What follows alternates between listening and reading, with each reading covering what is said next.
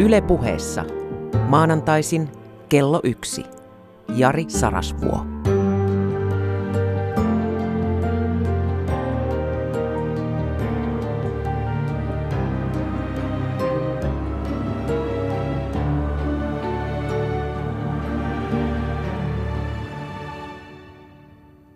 No niin. Mitä jos jätetään nämä mielistelyt väliin? Sä oot mun kaveri ja sille et voi mitään. Mä oon semmosessa iskussa, että ajattelin vetää tämän loppukauden sillä tavalla, että tiputetaan rattaille kuulumattomat henkilöt pois kyydistä, koska voi olla, että on sen verran hapokasta tavaraa. Tässä näin, kun viikko toisensa jälkeen pääsee jauhamaan, että ei kaikki tämmöistä kestä. Mua hirvittää. Mua itse asiassa hirvittää niin paljon, että mä ajattelin lopultakin vaihtaa takaisin sen suosion itsekunnioituksen, kun tuli tässä taannoin ihan vaan mielistelyn nimissä tehtyä päinvastoin.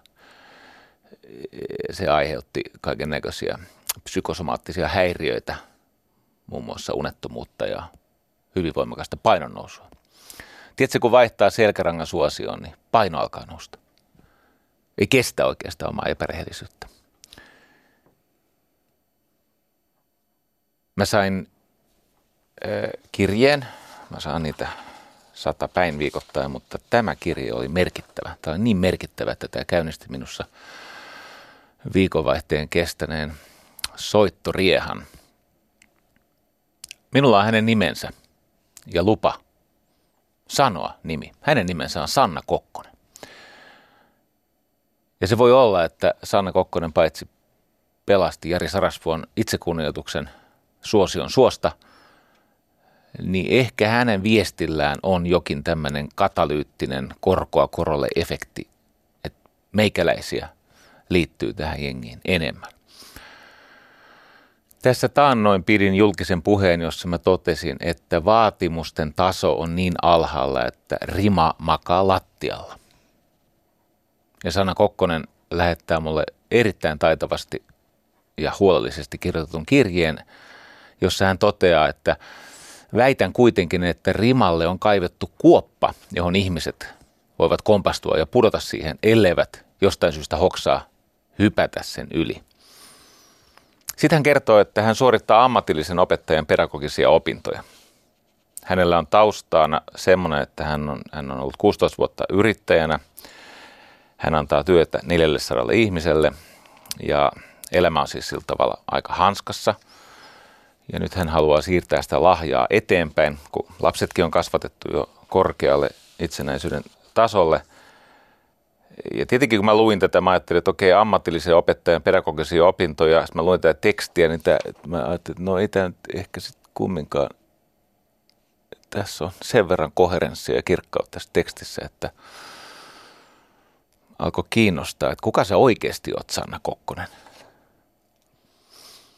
Ja tota, hän on siis lukioikäisenä 80-luvun alkupuolella päättänyt, että jossakin elämänvaiheessa, kun kaikki eh, tämmöinen maallinen ja materiaalinen ja, ja eh, perheeseen liittyvät sosiaaliset vaatimukset on takana, niin hän vielä opiskelee ammatilliseksi opettajaksi.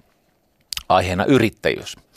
Ja kun tämä opetusharjoitus eh, tai opetusharjoittelu pääkaupunkiseudun ammatillisissa oppilaitoksissa käynnistyi joulukuussa – niin hän havaitsi siis aivan uskomattoman asenteen siellä eri am, amiksissa, ammattikouluissa. Nimittäin hän törmää tällaiseen opettajan kommenttiin. Niitä ei kiinnosta mikään eikä niiltä voi vaatia mitään. Tarkoittaa siis oppilaita. Mitä vitt? kysyy epätietoinen Espoosta, tarkka sitaatti. Miten niin ei voi vaatia?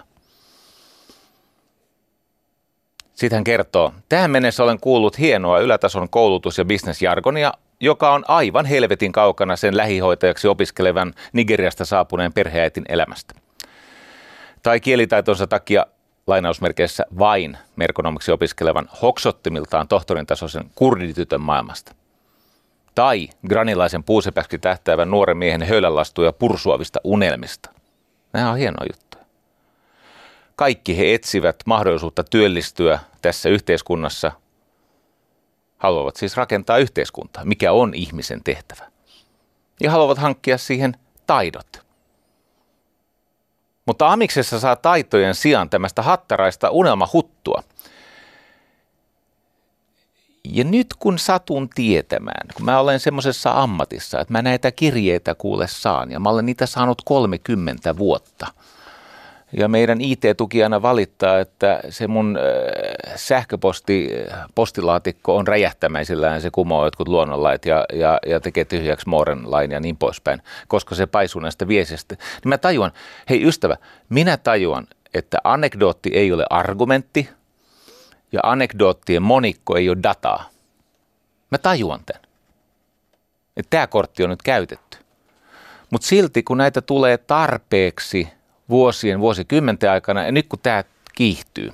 Ja kun mä kuulen siis Amiksen opettajilta, että niin, että opiskelupaikan saaneista jopa puolet ei ilmaannut syksyllä. Ja ne, jotka tulee paikalle, niistä puolet lopettaa ensimmäisen lukuvuoden aikana. Sitten me mennään tähän vaatimustasoon. Kun tämä opiskelija, siis tämä Sannahan aikuinen ihminen, niin kuin kohta paljastuu. No hän haluaisi tietää, siis se opiskelija, ei niinkään Sanna, kun hän on sitä tehnyt, huomaa siis, hänellä on 16 vuotta yritystä takana ja 400 ihmistä saa häneltä elantoa.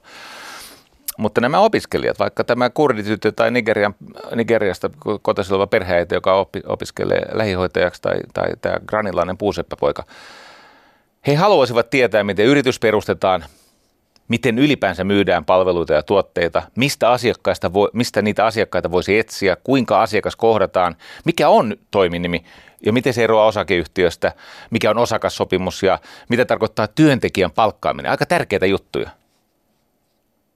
Ja samaan aikaan opettaja ei anna mitään eikä vaadi mitään, vaan kaivaa sen riman entistä syvemmälle, mutta jättää kuopan peittämättä, jotta siihen kaatuu. Sitten tässä on kuvaus näistä opintosuorituspisteistä.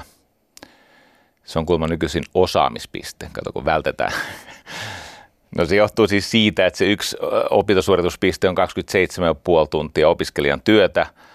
Ja e, tota, eihän sitä voi vaatia. Mutta sitten hän on tallentanut dialogeja itse, kun hän suorittaa nyt näitä opintoja. Eli hänen oma oppilaitoksensa edellyttää, että hän rakentaisi opetusjaksosta prosessin. Ja sitten hän on toteutta, toteut, hänen on toteutettava se prosessi valitsemansa pedagogisen mallin mukaisesti laadittava ennakkotehtävät, eli suomeksi läksyt, läksyt. Suunniteltava ja toteutettava ne oppitunnit. Mietittävä arviointikriteerit ja vielä arvioitava ne opiskelijat. Eikö niin? Hän harjoittelee siis Amiksen opettajaksi. No sitten hän pyytää apua, työnohjausta. Kysyy näihin harjoitteluoppilaitoksen näitä käytäntöjä.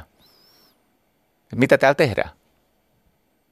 Eikö niin kuin hän menee sinne sijaisopettajaksi tai harjoittelijopettajaksi. Ja hän päätyy seuraaviin hämmentäviin keskusteluihin. Minä, eli Sanna. Okei? Okay? Sovitaan, että otan tästä opintokokonaisuudesta nämä kolme aihepiiriä opettaakseni. Onko teillä jotain valmista materiaalia, jota haluaisitte minun käyttävän? Eli onko jotain sisältöä, jota minun tu- täytyy tuntien aikana käydä läpi? Ohjaaja. No ei. Minä. Lähetin sähköpostilla tämän kurssin rungon. Onko tähän vielä jotain tarkennettavaa? Ai tuo. Ei sitä kukaan seuraa. Minä. Niin monta kysymysmerkkiä kuin sillä hetkellä näppiksestä irtosi aika monta. Ohjaaja. Pitkä tauko siis varmaan. Ihminen näyttää kysymysmerkiltä. Ohjaaja. Ei kestä hiljaisuutta, kato. Ei sitä voi seurata. Mä ainakin improvisoin kaikki oppitunnit fiiliksen ja opiskelijoiden fiiliksen mukaan. Improvisaatiotaito, se on kuule näiden juttujen kanssa tosi tärkeää. Tiedoksi kaikille siis on totta, että moni arvokas kohtaaminen perustuu improvisaatioon elämässä, mutta jotta voisi hyvin improvisoida, täytyy valmistautua. Että tänään esimerkiksi 40 sivua muistiinpanoja. Ei mitään toivoa löytää sieltä hädän hetkellä niitä kaikkein mehukkaimpia juttuja, mutta mennään tällä. Toinen keskustelu. Minä. Miten tämä jakso arvioidaan? No, ne tekee liiketoimintasuunnitelman. Joo. Mutta miten sitä ohjataan ja mitä vaatimuksia sille on? No, ne voi tehdä kirjallisesti tai vaikka videon.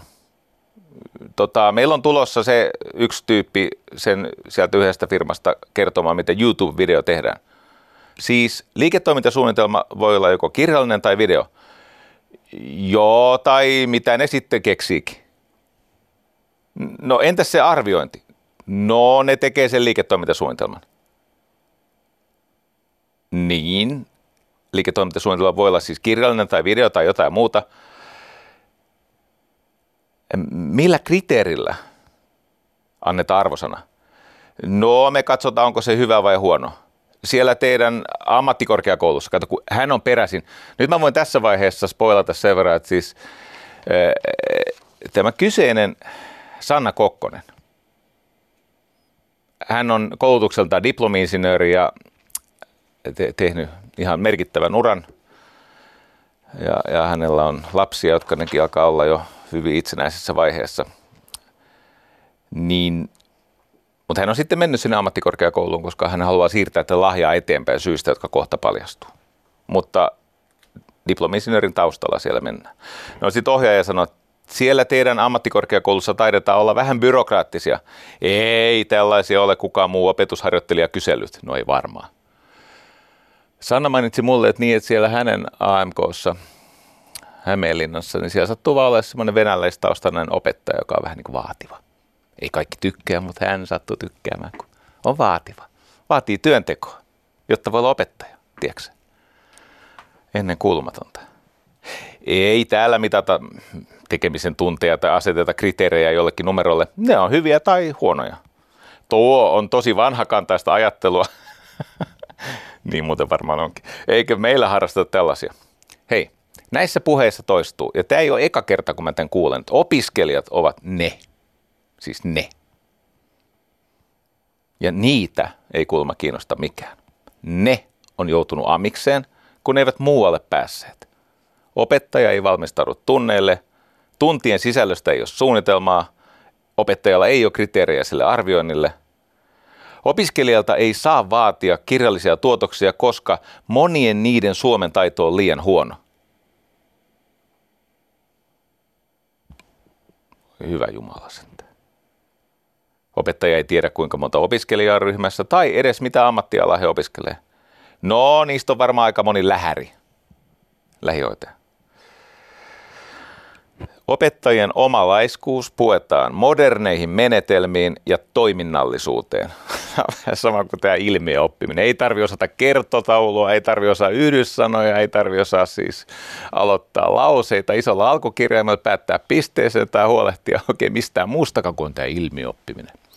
Tuolla on oikeasti sellaisia ihmisiä, jotka luulee, että ulkoa oppimisen voi korvata jollain fiilistelyllä. Ei mikään korvaa sitä, että sä osaat asiat ulkoa. Silloin sä voit improta. Silloin sä voit tehdä juttuja. No, sitten kun Sanna, jos ei se pysykään pintatasolla eikä vaadi liikoja, niin tai se menee niin päin, että jos hän pysyisi pintatasolla eikä vaatisi liikaa, niin hän olisi kiva harjoittelija. Mutta kun hän vaatii tarkennusta perusteisiin, tietenkin elämässään onnistuneen ihmisen tota, tapo, tavoin, niin hän päätti hyökkäyksen kohtaus. Hei tota, pääsen kohta myös oman aineistoon. Se on häijympää kuin tämä. Sanna vielä kirjoittaa, että pärjään tosi hyvin nuorison kanssa, mutta nämä opettajat, voi asteriski, asteriski, tujen kevät, sanon vaan. Voiko opettaja sen suurempaa syntiä tehdä kuin aliarvioida opiskelijansa ja jättää vaatimatta, koska, sitaatti, ei ne kumminkaan osaa, ei niitä huvita, ei niiltä saa vaatia.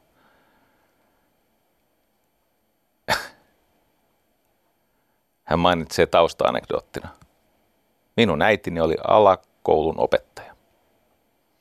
Mieleeni ovat jääneet hänen kirjoitus- ja virkkausharjoituksensa, kun hän opetteli molemmat taidot vasemmalla kädellä ensimmäistä vasemkätistä oppilastaan varten, ymmärrättekö, on helpompi vaatia vasenkätiseltä jotain, kun itse osaa kirjoittaa, vaikka on oikeakätinen. Sitä minä kutsun sitoutumiseksi. Muistan toki äitini opetteluun liittyneen ankaran kiroamisen keittiön pöydän ääressä, mutta niin vain hän oppi molempikätiseksi kirjoittajaksi ja virkkaajaksi ja siirsi taitoja eteenpäin yli kolmen vuosikymmenen ajan. Soitin Sanna Kokkoselle ja halusin vähän varmistaa, että onkohan tämä niin kuin kirjoitettu. Toki on tämmöisiä samanlaisia sanoja aika paljon. Juteltiin aika pitkään. Hän totesi, että ei nämä ongelmat johdu tästä amisuudistuksesta. Ne johtuu opettajien moraalisesta konkurssista.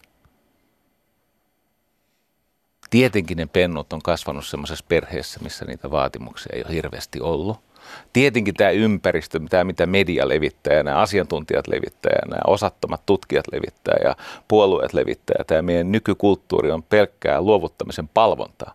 Totta kai se on näin että se tekee sen lähtötilanteen sille nuorelle ihmiselle, jonka pitäisi jotenkin tämä elämä hoitaa. Se tekee sen vaikeaksi.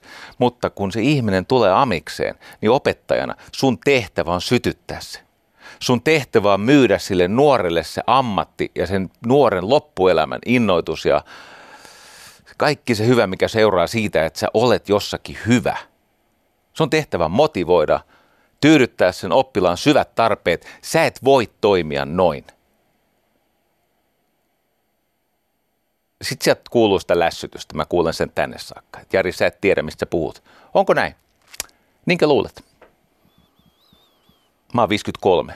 Mä oon käynyt siellä. Mä oon tavannut niitä. Ja mä hoitelen sitä työtä, mitä sä et tehnyt vapaaehtoistyönä. Eikö niin? Ei siitä mitään laskua lähde, mutta mä jeesailen niitä. Ja hyvin syttyvät. Mä oon käynyt vankiloissa ja mielisairaaloissa ja tarkkailuluokilla ja olen tavannut paljon oppimisvaikeuksia ja monet niistä on jopa semmoisia, että ne on hyvin menestyneitä yrittäjiä, niillä on joku milloin mikäkin hahmotushäiriö, mutta sitten jossakin elämänsä vaiheessa ovat päättäneet, että ei tätä enää, vaan jotain parempaa tilalle. Jos, niin mulla on siis tosi hienoja psykologilähteitä tänään tarjolla myös. Ja mulla on tämmöinen niin kuin aihekin, mihin, mihin akateemisesti orientuneet ihmiset voi niin kuin tehdä vaikka muistiinpanoja ja niin poispäin, mutta tota, ensin luodaan kehys tälle, koska kehys on sitä sisältöä tärkeämpi. Eikö niin? Se, mihin tämä liittyy, on tärkeämpi kuin se, mitä sanoja tässä käytetään. Kato, tämä vuosikymmen tuhottiin sillä, että ei vaan suostuttu töihin. Ei hotsittanut, ei hikoilu eikä riskinotto. Tämä vuosikymmenen meni asteriski, asteriski, asteriksi, Siis meni vituiksi. Nyt se lipsahti. Ei maistunut. Ei maistunut, kun kaikki tuolla julistaa. Mikä se olikaan ne porukat? No media ja ne asiantuntijat ja ne, siis ni, niille oli niin kuin tärkeä osoittaa, että mitä vaan kuin se, että tehdään töitä, palvellaan yhteiskuntaa. Ei maistunut siis työt kotona vanhempana, tai sen ikäisenä sisaruksena, että voisi ottaa vähän vastuuta. Ei maistunut työt koulussa eikä varsinkaan työelämässä. Ja hinta on ihan kaamea. Mutta ei se ole mitään verrattuna ensi vuosikymmeneen. Kato, ensi ei tehty töitä, ei hikoiltu eikä otettu riskiä. Ensi vuosikymmenellä ei riitä osaaminen. Ensi vuosikymmenellä alkaa se vaihe, jossa nämä nykyiset ammattiin opiskelevat tai päättymättömästi opintojaan pidentelevät ihmiset, niiden pitäisi alkaa elättää niitä ihmisiä, jotka jää eläkkeelle tai jotka ei enää voi päästä mukaan, kun heidät, heidät on niin kuin heitteli jätetty, hylätty. 2020-luku menee siinä, että me ei osata. Ongelmat on syvempi kuin se, että ei osata yhdyssanoja. Ei osata lukea, laskea eikä kirjoittaa. Mutta ei osata myöskään ratkaista ongelmia. Raksamiehet ei osaa enää lukea kuvaa ja ne tekee ihan siis järkyttäviä, siis, su, su, su, työn tekemisen tasoja, niin poispäin. Ensi vuosikymmen se menee siinä, että osaaminen ei elätä ja sitä seuraava syntyvyyserit. Syntyvy, nykysyntyvyys. Se menee 2030-luvulle. Kato, kun syntyvyys on nälkävuosien tasolla, 1860-luvun jälkipuoliskon tasolla. Miten on mennyt noin niin kuin omasta mielestä vallanpitäjät?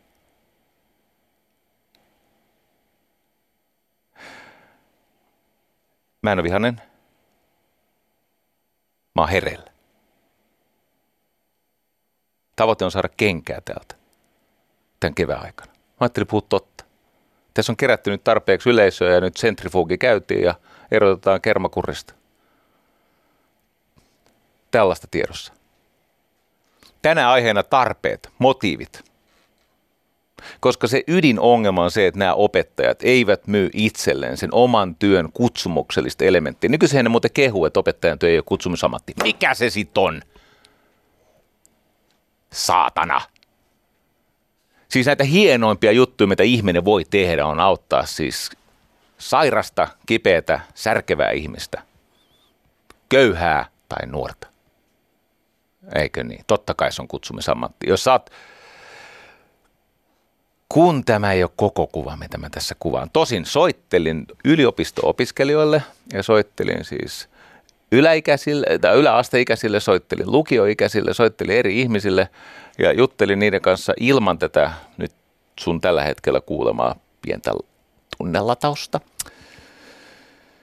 Ne sanoi kaikki, että ei ole mitään vaatimustasoa. Opettajat pelkää yläasteikäisiä, siis 12 vuodesta ylöspäin ne pelkää oppilaitaan ja niiden vanhempia. Tämä viesti tulee uudestaan ja uudestaan kun vanhemmat puolustaa lapsiaan tilanteessa, jossa ei todellakaan lasten edun vuoksi kannattaisi. Ja sen lisäksi ne pelkää näitä teinikäisiä. Mikä sulla on, jos sä oot aikuinen ihminen, sä pelkäät teinikäistä lasta? Et sä et pärjää sen kanssa. Sä oot väärässä ammatissa. Liian vaativassa, liian, liian haastavassa. Jos sä pärjää teinikäisen kanssa. Siinä sanoo, että tämä on niin pienipalkkainen ammatti. No niin onkin, se on liian pienipalkkainen ammatti. Se on totta, mutta silti sun kuuluu pärjätä. Sitten sanoo, että se pahenee vaan siellä yliopistossa. Jos ruvetaan vaatii, niin ne, ne, ne oikeasti, niin niille tulee mielenterveyshäiriö. Ne menee sekaisin.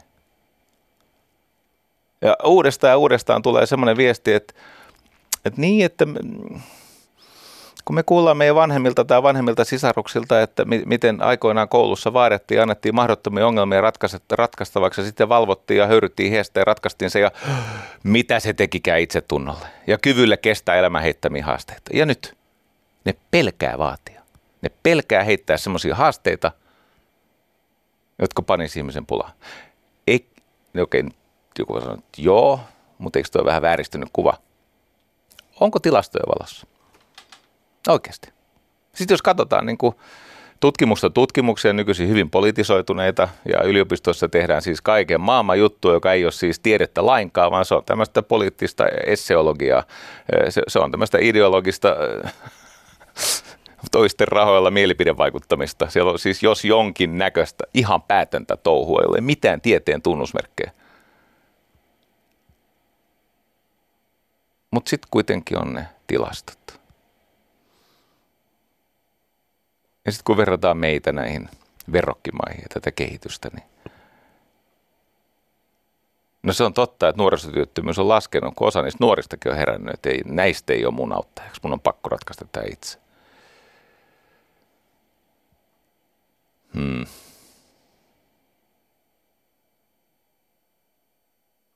Ytimessä on motiivit, tarpeet, ne syvimmät tahtotilat, jotka voi vapauttaa ihmisessä. Niin kuin Sam Harris sanoi, että ei mikään asia ole itsessään ikävystyttävä, vaan ikävystyminen on vain tarkkaavaisuuden herpaantumista. Se on epämeditatiivinen tila. Ei asiat ole kurjia eikä ne ole kauhean epämukavia. Ne on, se on vaan tämmöinen maailmankuvahäiriö, tarkkaavaisuuden herpaantumista. Et sitten kun se tarkkaavaisuus on kasassa, niin ihmistähän tekee vaikka mitä ja vaikka kuinka tylsiä juttuja. nyt jo kuollut, mutta aikoinaan Intiasta veroja Yhdysvaltoihin karannut Osho, joka perusti siis semmoisen ihan päättömän lahkon, jossa siis lääkärit ja juristit ja insinöörit ja tämä Rasnej, professorit sun muut, hän teki ihan naurettavia mitättömiä duuneja palkatta, täysin hyväksikäytettyinä, koska se oli itsensä ylittämisen harjoitus. Se myytiin heille näin. Tämä on itsensä ylittämisen harjoitus. Kytkettiin heidän syvimmät tarpeet siihen, mitä, mitä he kaipasivat oman eheytymisensä ja transcendenssinsa, tämän jakautuneen minän uudelleen integroitumisensa nimissä. Ja vaikka kuinka olit juristi ja lääkäri ja professori ja insinööri, niin sehän tuotti näille osholaisille syvää riemua ja sitoutumista, kun oppi itsestään, vaikka se oli kuinka hyväksi käyttöä. Kyllä sen pystyy tekemään. Ja jos se onnistuu näin kyvykkäälle ihmiselle, niin miten ihmeessä se ei sitten onnistu tämmöiselle kaksikymppiselle elämässään suuntaa etsivälle kuitenkin elämälle vielä ehkä vähän, no onhan ne aika monet niistä masentuneita, kun ne on semmoiseen tilaan ajettu, mutta ky- kyllä se nyt vaan onnistuu. Mistä mä tiedän? No jos mulla on toista tuhatta tämmöistä keissiä, niin kyllä mä nyt tiedän, että se onnistuu. Sä puhut ihmiselle totta ja sä sytytät hänet ja sä myyt hänelle hänen ammattinsa – ja se on jännä juttu, että sit kun ihminen tekee se ikävän ja kurjan ja epämukavuutta vaativan ja riskinottoa kysyvän jutun, niin ihminen oppii itsestään niin syvällisiä asioita, että loppujen lopuksi se sanoo jälkikäteen, että ei mikään palkkaa yhtä arvokas kuin se merkitykselliset asiat itsestään löytämällä tapa. Se tiesi, että okei, okay, tämä oli rankkaa tämä alku, mutta hyvin kävi. Avain on suostumus. Mä oon joskus miettinyt näissä, kun on näitä terrorist, terrorismin vastaisia, siis näitä erikoisjoukkoja, joita valmistetaan semmoisella Hell Weekillä, se on viisi ja puoli päivää kestävä, semmoinen että jos ei se olisi niiden ihmisten vapaaehtoinen valinta, niin sehän olisi oikeasti kidutusta, se olisi väkivaltaa. Siihen kuuluu siis ihan hillitön rasittaminen, fyysinen, henkinen, sosiaalinen, identiteettiin käyvä niin kuin järkyttävä stressaaminen. Mitä nämä Navy Sealsit ja, ja, ja, ja SAS ja mitä näitä on ympäri maailmaa, Suomessakin on. Ja sitten kun ne ajetaan ihan loppu, ne tyypit, jotka on siinä Hell Weekissä ja haluaa sitten terrorismin vastaiseksi taistelijoiksi, agenteiksi, milloin millekin armeijalle, niin nämä Navy Seals-kouluttajat ja muut tämmöiset, nehän vahvistaa sitä ihmisen sisäistä ääntä, sitä impulssia luovuta, lopeta, tässä ei ole mitään järkeä, mä en kestä, mä menen rikki, mä vaurioidun loppuelämäksi, mä voin kuolla tähän. Mitä ne tekee? Ne vahvistaa sitä sisäistä ääntä megafonilla. Luovuta, luovuta, luovuta, luovuta. Se ihminen ei halua. Hän on tähän suostunut, hän on täysin sitoutunut. Hänen syvimmät tarpeensa on kytketty siihen. Eikä luovuta. No joo monet luovuttaa. Se muuten se tilaisuus on kaiken aikaa läsnä ja niitä ihmisiä jopa kiitetään siitä, koska sitten tiedetään, että sä et sovellu äärimmäisiin olosuhteisiin. Tahdonvoima on heikko. Tämä willpower. Mutta jos siihen kytketään niin sanottu why power, miksi joku on tärkeää, nyt me päästään motiiveihin. Kun se why, niin kuin Nietzschekin sanoi, että kun on tarpeeksi vahva miksi, niin ihminen kyllä keksii miten ja sietää lähes mitä tahansa. Semmoinen historioitsija kuin Will Durant. Ei ole mitään suku Duran Duranille eikä mullekaan. Ei, ei ole myöskään tota,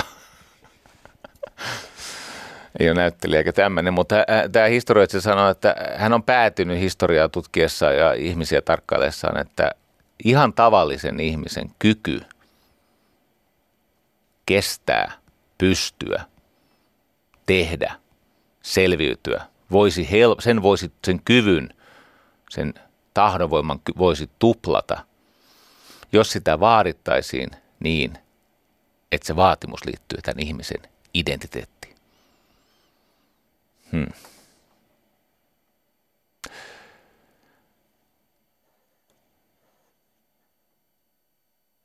Paljon on mielessä nyt siis psykologien suhteen, kun psykologia on myös psykologille itselleen se pettymysten tiede. Viime vuosisadan alusta saakka ne on murehtinut sitä, että kun tämä tiede ei oikein yllä siis tieteen tasolle. Ja yksi niistä psykologian hedelmällisimmistä, kiinnostavimmista, lupaavimmista jutuista on tietenkin ollut tarpeiden ja motiivien tutkiminen. Ja No, tämä on mun lempiaiheeni. Tämä on mun juttuni. Tota, minä sain tämmöiseltä suomalaiselta tohtorilta,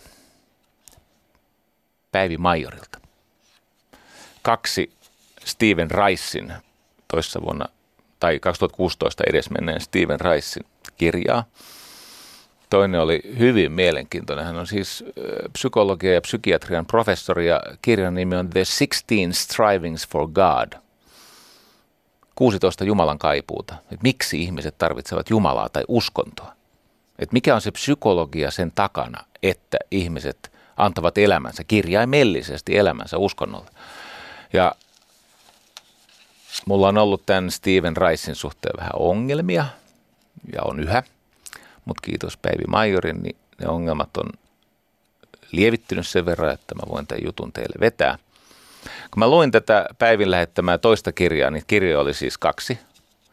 Toinen oli opas ja toinen on, tämä on kirjoitettu just ennen hänen kuolemansa, ei mikä ihme. Tota, tämähän oli morbidisti kiinnostunut. Ymmärrettävästi sairasti tämmöistä kuolemaan johtavaa autoimmunisairautta maksassaan. Niin hän oli hyvin kiinnostunut tämä Steve Rice kuolemasta. Luin tätä kirjaa ja luin, luin siis sitä, että miten, mitkä on ne syvämotiivit, tarpeiden tason ö, motiivit sille, miksi ihmiset ovat katsoneet välttämättömäksi perustaa uskonnon. Riippumatta siitä, mikä uskonto se on. Onko se tämmöinen juutalaiskristillinen monoteistinen uskonto, johon kuuluu myös islam, vai onko se joku animistinen uskonto, eli että kaikki on jumaluutta ja mitä ikinä tapahtuu, niin joku henkistä liikuttaa, vai onko se tämmöinen äh, tavallaan non-God, eli siis semmoinen uskonto, jossa ei ole Jumalaa vähän niin kuin Buddha tai buddhalaisuus. Riippumatta siitä, niin ihmisillä on tämmöisiä syviä tarpeesta lähteviä motiiveja. Tarve ymmärtää ja tarve kontrolloida ja tarve kunniantuntoon, suoraselkäisyyteen. Niin, mä oon tullut uskoa. Kyllä sen kuulet. Tarve kokea turvallisuutta. Järjestyksen tarve. Transcendenssi, mystisyyden tarve. Statuksen tarve. Sosiaalisten kontaktien tarve. No luin tätä ja sitten tässä on, tässä äh, Päivin mulla lähettämässä kirjassa on tämä Raissin tämä perusräntti, tämä perushokema, missä hän käy läpi näitä 16 perustarvetta, jotka kuuluu ihmisluontoon. Ja mua alkoi taas ärsyttää. Koska tota, tässä on, tämä on mielenkiintoinen tarina ja tämä liittyy mun lähetyksen alun murheeseen tähän, että miksi eivät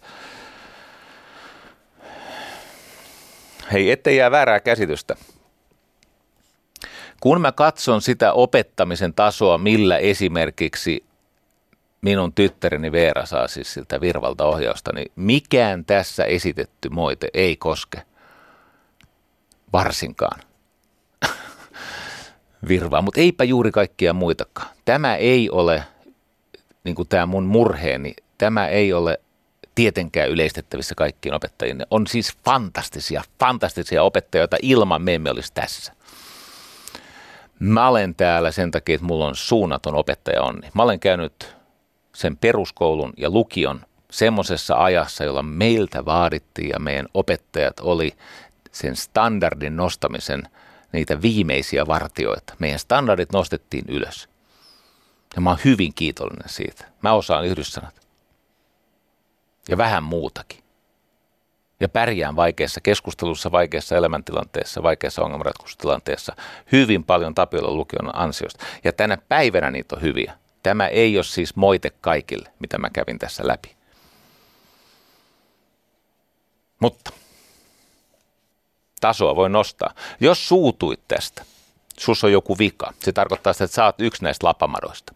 Nimittäin semmoinen opettaja, jolla ei ole tätä vikaa, se kuuntelee tätä ihan samalla tavalla kuin mulle haukutaan konsultteja, niin se ei paljon mun viisari väräytä. Mä vaan kuin, selvä, oot muuten oikeassa, munkin mielestä. E, jos tämä aiheutti sinussa tämmöisen e, tunteisiin pakenemisreaktion, tämmöisen, että sä meet eskapistisesti oman minä tarkastaakse ryhtiä, koska ei tämä hyviä opettajia koske, ja niitä on kosolti. Niin kuin hyviä vaikka mitä. Eikä joka ikinen yleistys ole loukkaus joka ikistä ihmistä kohtaa henkilökohtaisella tasolla. Kyllä tämänkin yli voi kasvaa. Meistä on tullut niin loukkaantumisherkkiä. Palataan tarpeisiin. Katos, siellä Harvardin yliopistossa, jossa tämä nykyaikainen käyttäytymistiede on tietyllä tavalla William Jamesin elämäntyön kautta saanut alkunsa. Eli silloin 1800-luvun loppupuolella siellä oli neljä tämmöistä yliopiston psykologian sukupolvea, William James, William McDougall, Henry Murray ja David McSelland. Niitä oli muuallakin, totta kai, ja on sitten eurooppalainen traditio, enkä mä nyt sano, mä nyt tätä lähetystä varten perehdyin siihenkin. Mutta tämä David Ricein toinen kirja, minkä Päivi äh, Major mulle lähetti, Rice Motivation Profile, eli mikä sinua motivoitaan työkalu. Tämä toimii semmoisena hyvänä runkona. Eli on pohdittu sitä, että mikä ihmistä ajaa. Mikä saa ihmisen toimimaan? Sanan motivaatio etymologisessa ytimessä englanniksi tai mistä se sana nyt sitten tulee. Se tulee latinasta ja, ja, ja tota, muinaisranskasta, mutta se sana motivaatio se palautuu sanaan liike, eli move.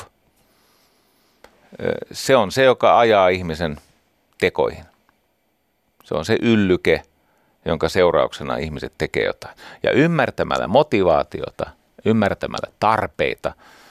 Asiallisesti ottaen ne on käytännössä sama asia. Tästä voidaan käydä joku semanttinen kina, mutta tähän ovat päätyneet alan fiksuimmat ihmiset. Eli motivaatiolla tarkoitetaan niitä ydintarpeita tai universaaleja tavoitteita, joiden perusteella ihmiset orientoituvat, suuntaavat, eikö niin? Että siellä on, siellä on se suuntaus, sitten suunnistaminen eli navigaatio, itse toiminta, sopeutuminen, sosiaalinen ympäristö ja niin poispäin. Ja nämä alkuvaiheen psykologit teki tämmöisiä tarvelistoja, koska ymmärtämällä tarpeita sä pystyt selittämään ihmisen käyttäytymistä. Tajuat, mitä se tekee ja miksi. Pystyy myös ennustamaan. Jos tuntee ihmisen niin kuin tarvekehikon hyvin, niin pystyy ennustamaan, että mitä se todennäköisesti tekee seuraavaksi tietynlaisissa painetilanteissa. Ja sitten tietenkin tarpeiden ja motivaatioiden tunteminen auttaa ihmistä itse ohjautumaan, jos tuntee itsensä, tai auttaa ohjaamaan häntä, jos joku vastuullisessa suhteessa oleva ihminen ohjaa ihmisten tarpeiden mukaisesti. Ihminen toimii aina tarpeidensa ohjauksessa. Me emme voi olla toteuttamatta tarpeitamme. Me voimme tukahduttaa tarpeitamme aika pitkään, mutta lopulta se purkautuu jonkinlaisena toimintana. Näitä erilaisia tarvemalli- tai motivaatiomalli hierarkioita ja, ja, ja, ja kuvauksia on paljon. Ja, ja, ja tota, sitten mä vertaan niitä siihen, minkä, minkä mä tiedän toimivan, koska mä olen 30 vuotta, no ja se on liiottelu, 20 vuotta käyttänyt yhtä mallia, joka, joka toimii siis valtavan ennustettavasti. Se on selkeä ja yksinkertainen ja auttaa ymmärtämään asiaa. Yhtä kaikki. Se William James ja McDougall ja, ja nämä Merritt sun muut, niin, niin ne mallinsi näitä tarpeita epätieteellisesti. Ne oli tämmöisiä mm, pohdintoja tai haastatteluita tai, tai erilaisten niin kuin narraatiotekniikoiden, tarinankerrontatekniikoiden avulla oli tämmöisiä syvällisiä tapaustutkimuksia, mutta ei niistä oikeasti tehty, tehty tiedettä. Mutta siellä todettiin, että mikä ihmistä ajaa. Ihmisellä esimerkiksi on tarve alistua, nöyrtyä ja hyväksyä hänelle annettu rangaistus. Se on meissä oleva tarve. Me, siis se, kun meissä laukeaa häpeän tunne, syl, siis tämmöinen synnin tunto, niin me haluamme sitä seuraamusta. Se on ihmisen tarpeiden mukaista. Ihan samalla tavalla kuin meissä on tarve kunnioittaa, eli ylempiarvoisten seuraamisen tarve. Sä voit selittää itsellesi, että sulle ei ole tämmöistä. Että sä, sä, sä et niin kuin, tunnusta ketään ylempiarvoiseksi. jolloin sä oot tosi helppo saalis semmoiselle ihmiselle, joka osaa tämän statuspelin. Meissä on tarve hiljentyä, pysähtyä, kuunnella, totella, seurata ylempiarvoista, koska ihminen on hierarkkinen laumaeläin. Meissä on myös dominanssitarpeita, muiden kontrolloimisen ja johtamisen tarve. Ja totta kai meissä on hoivaamisen, siis avuttomien suojaamisen tarve. Ja niin poispäin niin poispäin. Puhumattakaan sit siitä, että me haluamme välttää tuskaa ja livahtaa helpotukseen ja nautintoa. Välttää kipua ja vammaa ja hakea mielihyvää. Ne on niitä matalamman tason tarpeita. Yhtä kaikki jossakin vaiheessa havahduttiin siihen, että nämä listat ja nämä mallit ei ole kauhean tieteellisiä ja sieltä sit, sitten syntyy kaiken näköistä työkalua, joka on pyydän Päivi anteeksi, siis mainitsin, niin kuin, se oli vähän tämmöistä asiatonta. Mainitsin siis homeopatian ja astrologian. Mä oon muuten saanut lukijoilta tämmöisiä homeopatioita puolustavia juttuja, mutta ne on aina, ne on aina yksi viesti. Sitten kun mä vastaan niin asiallisesti, niin nämä astrologiat, homeopatiat ja, ja muut tämmöiset keksityt jutut, niin ne, nehän on toimivia työkaluja, jos käyttäjä on taitava, mutta ei se tarkoita sitä, että ne olisi tiedettä. Rorschachit ja se muut tämmöiset, Myers-Briggit ja ää, diskit sun muut. Ne, niitä pystyy käyttämään hyvin tehokkaasti ja, ja toistettavasti ja toimivasti, mutta täällä vaan kuvittelee, että siellä pohjalla on tiedettä. Se on vaan malli. Ei malli ole välttämättä tiedettä, sehän voi olla tämmöinen praksis. No niin tai näin niin eh, no sitten on ollut jopa siis semmoista kantaa, että, että tämä ajatus siitä, että ihmisessä on tämmöisiä vaistoja ja viettejä ja impulseja, jotka sitten muokkautuu tarpeeksi, niin että se on ihan huttua. Eli 20-luvulla esimerkiksi semmoinen kiinalainen kaveri kuin Ching Yang Kuo sanoi, että ei ihmisellä ole mitään monimutkaisia synnynnäisiä tai vaistumaisia käyttäytymistapoja. No joo, on meissä. Ja, ja tietenkin äh, behavioristit oli sitä mieltä, että ihminen on tämmöinen black box, että se on lähinnä ehdollistumien tämmöisten erilaisten ö, vahvisteiden tuotos.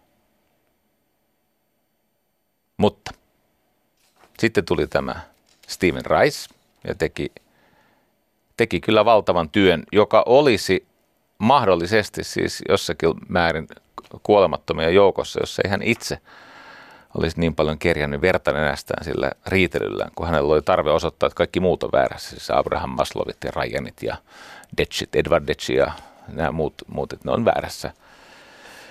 Mutta hän teki kyselytutkimuksiin, siis kun nämä itsepystyvyysteorian kannattajat oli sitä mieltä, että ei kannata ehkä niin hirveästi luottaa siihen, mitä ihminen väittää tai kysy, kysyttäessä osaa vastata, koska ihmiset ei aina osaa tai sitten niillä on eri motiivia vastata pikkasen epärehellisesti. Mutta katsotaan, mitä ihmiset tekee. No tämä Erik Reis oli eri mieltä. Hän on sitä mieltä, että kyllä ihmisiä sen verran voi luottaa, että kun tarpeeksi monelta kysyy tarpeeksi tarkkaan, niin kyllä sieltä alkaa paljastua tarpeet. Ja sitten syntyi nämä 16 perustarvetta.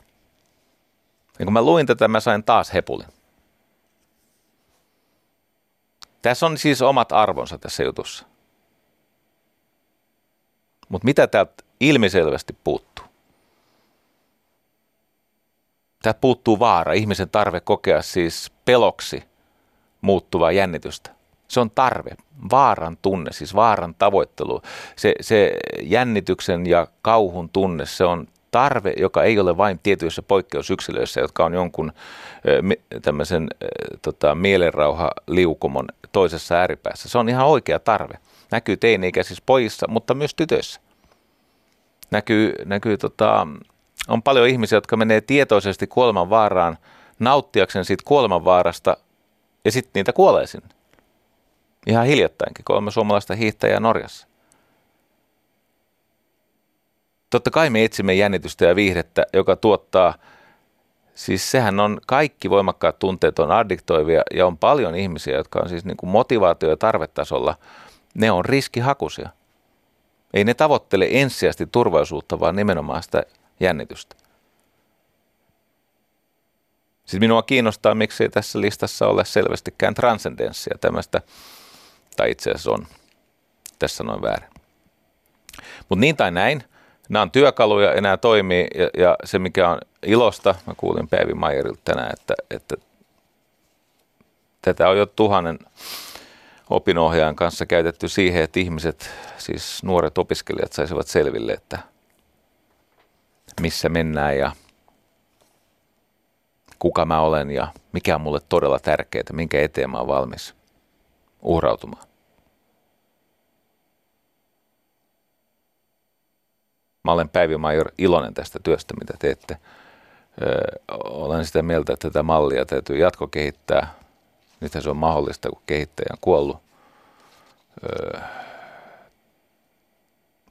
mutta käytännössä on näin, että ei mikään työkalu ole täydellinen, eikä tästä niin kuin siis sen kummempaa tiedettä vieläkään ole tullut niin kuin oikeasti, aikuisten oikeasti. On, siellä on niin paljon semmoista kyseenalaista, mutta on hyvä, että se debatti jatkuu. Mä olen aika paljon tämän itsemääräämis äh, ihmisen sen pystyvyysteorian kannattaja. Miksi? No ensinnäkin se on tieteellisesti vahvin, se on viitatuin, se on, se on, se on, se on käytännössä hy, hyvin tehokas, tehokas tapa, siis Edward Detsi ja Rajan ja nämä. He muuten tutkivat tätä oppimisen ää, toimintaa että oppiminen on mitä suurimmassa määrin motivaatiokysymys. Se ei ole niinkään lahjakkuuskysymys. Että jos ihminen on hyvin motivoitunut oppimaan sitä, mitä hänelle yritetään opettaa, opettaa ja hän, hän kokee, että hän saa siihen riittävän tuen, niin lähes kaikilla siis kyvykkyystasoilla ihmiset oppii dramaattisesti enemmän kuin mitä ne on joskus nuorena kuvitellut. Erityisesti semmoisessa tilanteessa, että se oppilas tietää joutuvansa opettamaan sen saman asian vertaisilleen ja sitä opettamista mitataan, niin on hyvin dramaattisia oppimistuloksia. Eikö niin? Problem-based learning. Tämä itsemääräämisteoria lyhyesti, jos ihminen osaa hyvin jotain, minkä hän kokee omakseen, joka parantaa hänen oman arvon tuntoa, lisää yhteisöllistä elinvoimaa, niin hänen motivaationsa ei lopu kesken. Siellä on siis kolme osaa. Siellä on tämä Osaaminen, kompetenssit. Että sä osaat. Miksi muuten et osaa jotain sulle tärkeää asiaa?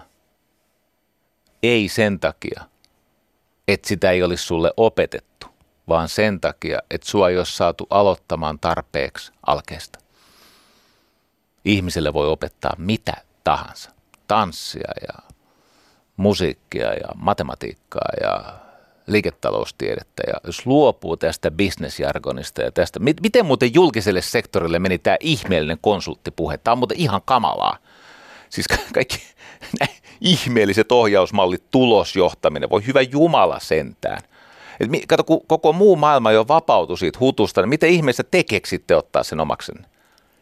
Niin kuin jonkun alemuuden tunteen takia – Siis mulle on oikeasti siis esimerkiksi kauniaisissa sivistystoimen johtaja puhunut jostain business caseista lukion suhteen. Se sanoi mulle business case. Mä sanoin, että älä viitti. Sä pyörität siis äärimmäisen tärkeää veronmaksajien, no unohdetaan nyt tämä vero, sama se on vaikka se tulisi joltain venäläiseltä oligarkilta, mutta kun sen kohteena on lapset, ei ne ole mitään bisnestä kauniasti lukion bisnesmalli. Ja sen takia pitää tehdä järjettömiä päätöksiä kouluratkaisujen suhteen kun RKP haluaa ne resurssit itselleen. Ettekö te näe, mitä täällä tapahtuu ympäri Suomea erilaisissa tilanteissa? Sitten ne puhuu tämmöistä huttukieltä. Ihmiset ei opi eikä ne osaa, kun ei suostu aloittaa alkeesta. Eli palataan tähän itse, Ryan ja Detsin itsemääräämisteoriaan. Yksi, täytyy osata juttuja. Ja juttuja ei osaa ennen kuin aloittaa sieltä, missä on nyt koska vain sieltä voi jatkaa matkaa. Ei sieltä, missä ei olla enää, eikä sieltä, missä ei ole vielä, eikä varsinkaan sieltä, missä ei ole koskaan. Sä osaat, kun sä aloitat siltä tasolta, missä sä oot. Ja sitten sä saat apua, eli palautetta ja tukea siihen, että sä yrität mennä oikeaan suuntaan. Ja oppiminen on tietenkin sen palautteen funktio. Sitten siitä syntyy korkoa korolle ilmiö. Eli itsemääräämisosan kolme, itsemääräämisteorian kolme osaa. Ja tämä toimii motivaation tutkimisessa hyvin. Ensimmäinen on kompetenssit. Yksi syy miksi siihen, miksi ihmiset ei aina pärjää heille tärkeissä asioissa, on se, että he eivät ole ottaneet selville, että mitä kompetensseja tämä perheelämässä, kouluelämässä, järjestöelämässä, työelämässä, milloin missäkin, mitä se vaatii. Kakkonen, autonomia. Se on sun juttu. Omistajuus, siis sellainen tunne, että sulla on vapaus sitoutua johonkin rajoittavaan. Ei ole vapautta, ellei ihminen valitse niitä sääntöjä, jolle hän alistuu. Tämä on jo muistaakseni Ruson ajatus. Että se vapaus edellyttää sitä, että sä tunnistat ne säännöt, joka tolla kentällä, jossa minä haluan loistaa, vallitsevat. Sitten sä sitoudut ja vapaasti valitset niihin. Ei ole semmoista absoluuttista vapautta, ei ole tässä materiaalisessa maailmassa, jossa aikakin on entropian sivutuote. Ja sitten kolmas. Sen toiminnan ja sen tulosten täytyy liittyä johon, johonkin paljon omia tarpeita suurempaan tarinaan. Eli johonkin, joka on yhteistä. Joka ei liity enää egoon eikä identiteettiin eikä itseen, vaan se liittyy meihin. Frank Martela. Frank Martela, Karolina Jarenko. Heillä on tämmöinen motivaatiotimantti. Ja siellä on se motivaatiotimantti, siis heillä on semmoinen kirja kuin Drive, eli, eli voiko tätä ihmisten drivea, tätä syvää motivaatiotilaa johtaa. Muuten mainio kirja johtamisen näkökulmasta. Jos sä osaat kuvitella, että on kaksi tämmöistä kolmiota, tai sä voit ajatella vaikka, että on neljä suorakulmasta kolmiota, mutta idis on se, että ne muodostaa timantin, eli ne suorakulmasten kolmioiden takaseinät ja alaosat liittyy yhteen. Tai sitten sä voit kuvitella tämmöistä tasakylkistä kolmiota, jossa on ylöspäin suuntautuva kolmio ja sitten se on pohjastaan kiinni toisen kolmion katossa, eli alaspäin suuntautuva. Mietit timantti. Tai nelikulmiota, joka seisoo kärjellä. Sitten kun se jakaa kahtia, niin siellä on kaksi tasoa. On se alaosa, se on vastaus kysymykseen, miten pysy nelossa. Alaosa, miten pysy nelossa. Ei ole vaikea. Tämä on se niin kuin selviytymiseen ja säilymiseen ja liittyvä juttu. Nämä aivan minimitarpeet, jos nämä ei ole tyydytetty, niin sitten voidaan unohtaa ne seuraavan tason tarpeet. Vaikka se Maslow ehkä ei ollut ihan oikeassa siinä tarvehierarkian siinä portaikossa. No sitten on se yläosa, eli se kohti taivaata sojottava tasakylkinen kolmio. Jos alaosa on se, miten pysyy elossa, no yläosa on sitten se, että mikä tekee elämästä hyvää, mikä tekee elämästä elämisen arvoista, eikö niin? Ja sitten jos sä jaat sen syntyneen nelikulmion, pystyisi kärjellään seisovan nelikulmion tai kaksi kolmiota yläosa, mikä tekee elämästä elämisen arvoisen ja alaosa, miten täällä selvitään, jos sä jaat sen kahtia, niin kuin vaakasuunnassa, niin vasemmalla puolella on me. Ihminen on laumaeläin. Ja oikealla puolella on minä. Ihminen on myös olento, joka kokee yksilöllisyyttä. Sitten se alaosa, niin siellä me puolella meillä on tarve kokea hyväksyntää ja statusta. Eli hyväksytty asema laumassa, johon haluaisi kuulua. Antaa hyvinvointia. Ei riitä lopulliseen hyvinvointiin, mutta sanotaan, että tämä vähentää pahoinvointia. Tämä on mielenkiintoinen asia. Tämä alaosa on luonteeltaan tämän itsemääräämisteorian mukaisesti. Tämä alaosa on tosiasiassa sellaisia, joiden puuttuminen synnyttää dramaattista akuuttia pahoinvointia, mutta näiden tyydyttyminen vähentää pahoinvointia, ei välttämättä tuota vielä hyvinvointia. Mutta okei, siellä alaosassa on kaksi puolta. On hyväksyntä ja status, eli että sä olet osa jotain sellaista yhteisöä tai laumaa, johon sä haluat kuulua. Se on liittyminen. Asema, hyväksyntä. Sitten sen oikea puoli, alaosan oikea puoli. Se on turvallisuus ja resurssien turvaaminen. Eli se on sitä, että on riittävä määrä suojaa ja on riittävä määrä resursseja, siis ruokaa, rahaa, koti, eikö niin? Semmoinen määrä osaamista, että selviää. Sitten me menemme sinne motivaatiotimantin yläosaan. Ja siellä on neljä osaa. Siellä on neljä semmoista perustarvetta, joka tekee elämästä muutakin kuin selviytymistä, tekee siis elämästä merkityksellisen. Mä luettelen ne tässä ihan sen takia, että kun tämä F-puoli lähetyksestä päättyy, ne, jotka eivät pysty tai halua, ymmärrän, seurata minua sinne areenaan myöhemmin iltapäivällä, niin mä ehdin palvella vielä tämän verran, kun viimeistä kertaa ollaan ehkä joidenkin kanssa tekemisissä, jos ollaan enää. Mennään oikealta vasemmalle, eli minästä kohti me. Siellä on vapaaehtoisuus. Se on omaehtoista toimintaa. Se on, se on sitä autonomiaa. Itselakisuutta, autonomia tarkoittaa itselakisuutta. Se on sitä, että tämä lähtee minusta. Tämä on mun juttu. Mä omistan tämän. Mun tontti on arvostettu. Mä haluan näyttää, mitä mä osaan. Vapaaehtoisuus. Sitten sieltä viuhkamaisesti, kun näitä on neljä, niin seuraava on vielä minä puolella, eli toinen osa sitä minä kolmiota on kyvykkyys. No se on tietenkin osaamista ja aikaansaamista. Sä osaat jotain, sä ymmärrät mitä se on, ymmärrät syy-seuraussuhteet ja sä saat aikaiseksi tavoiteltuja juttuja. Kyvykkyys. Ihan välttämätöntä. Lisää motiivia valtavasti. Ei riitä. Menemme me puolelle. Mitä ihminen tarvitsee? Hän tarvitsee kokemusta yhteenkuuluvuudesta, eli nyt hän tarvitsee osallisuutta kunnianhimoiseen joukkueeseen. Se on muuten jännä juttu, että kun jengi pärjää yhdessä, niin ne heikotkin on motivoituneet. Sitten kun jengi ei pärjää, niin siellä on syyttelyä ja murhetta ja jaksamisongelmia ja niin poispäin. Yhteenkuuluvuus. Me. Tämä on muuten monessa työ, työpaikassa tämä, tämä on huono juttu. Tämä, tämä ei vaan suju. Ja sitten on se tämän jutun täydentävä viimeinen näistä neljästä. On hyvän tekeminen se on sen oman toiminnan myönteinen vaikutus niihin ihmisiin, joita ilman tässä ei ole mitään mieltä. Jos ei ole mitään tarinaa, joka on suurempi ja velvoittavampi kuin sun sen hetken tarpeet, niin eihän tässä ole järkeä. Arvokas elämä syntyy mahdollisuudesta toteuttaa itseään ihmisenä vapaana muiden vallasta, mutta toisten eteen. Siis altruismi on tarve – se on siis välttämätöntä terveelle ihmiselle.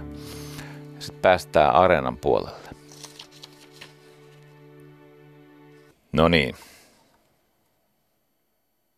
Rauha. Goose fraba. Hengitellään. Niin. Motivaatio, eli halu, tarve, vaikutin, liikutin. Motivaatio ratkaisee sen, että menneemmekö sen kynnyksen yli niin kuin arkkityyppisissä tarinoissa kerrotaan. Että onko se kynnyksen vartija sellainen, että se ilmoittaa, että tämä tarina ei ole sua varten lainkaan. Että pääse edes ensimmäisen kynnyksen yli. Ja jatkammeko? Menemmekö päätyyn saakka vai julistammeko voiton liian aikaisin? Vai jääkö se tekeminen vaisuksi yritykseksi? Se on motivaatiokysymys. Se motivaatio johtaa manifestaatioon siihen, että ideat muuttuu ilmiöiksi ja ajatukset asioiksi. Se on se suurin vipu. Jos ihminen kokee, että jotain tehdessä syntyy syvä eheyden ja ykseyden tunne, niin mä oon maininnut semmoisen sanan transcendenssi monta kertaa ja tuun varmaan jatkossakin mainitsemaan, joka on monelle tämmöinen vähän ehkä hengellinen käsite, siis tämä ylevöityminen – mutta kun ihminen on tämmöinen pirstaloitunut, jakautunut, varjoista koostuva, just just kasassa pysyvä kokonaisuus. Minä olen monta. Siihen transcendenssiin liittyy unelma, että jakautunut minä eheytyisi jotain tarkoitusta, itseä suurempaa tarinaa varten. Se on ykseyden kokemus. Se synnyttää kokemuksen pyhyydestä ja autuudesta ja nirvanasta, valaistumasta, transcendenssi, ykseys. Että kaikki mikä on, on minua. Mitä ikinä mä teen, mä olen siitä vastuussa syvällä karmisella tasolla, koska kärsimyksen ydinlähde on illuusio erillisyydestä. Ja sitten kun se illuusio hellittää, että voi hyväksyä itsensä ja muut ja maailman ja sen erilaiset tapahtumat, kuten kuulema tulossa olevan sankan lumipyryn.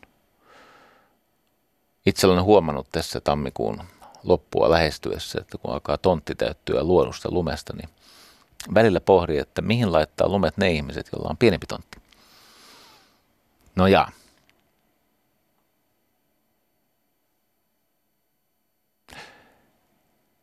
ei-motivaatiota tarkoittaa sitä, että ei tee joko mitään tai tekee siis äh, niin äh, puolivillaisesti, että ei sillä ole mitään merkitystä. No sitten jos tehdään, niin on kahdenlaista jakoa.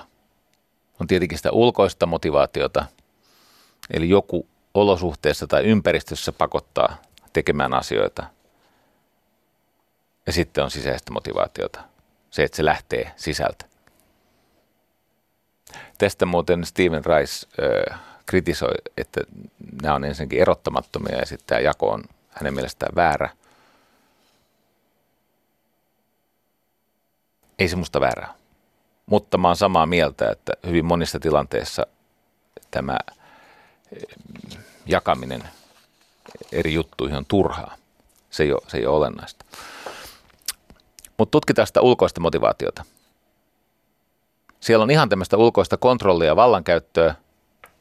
Se on siis niin kuin keppiä ja porkkanaa ja kiristystä ja lahjontaa ja se voi olla jonkun äh, erittäin voimakkaan sosiaalisen painetilan aiheuttama tilanne, jossa se ihminen ei lainkaan toimi sieltä itsemääräämisoikeudestaan käsin tai vapaudestaan käsin, vaan hän tekee sen, mikä siinä tilanteessa on pakko, eikä koskaan anna parasta.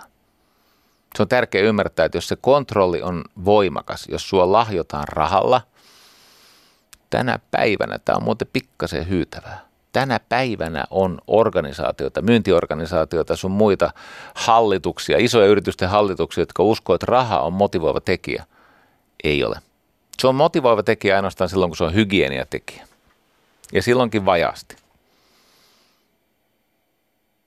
Semmoinen ihminen, joka on älyttömän kiinnostunut rahasta, niin sitä ei kannata palkata mihinkään vastuulliseen hommaan. Ja se johtuu siitä, että se ulosmittaa sen ympäristöstään ja itsestä ja tulevaisuudesta ja asiakkuuksista ja muusta. Tämä ulkoinen kontrolli toimii, siis kyllä aseella saa ihmisen tekemään mitä tahansa. Siis kirjaimellisesti aseella saa ihmisen vaikka teeskentelemään, että seksi on hyvä, mutta ei se silti ole.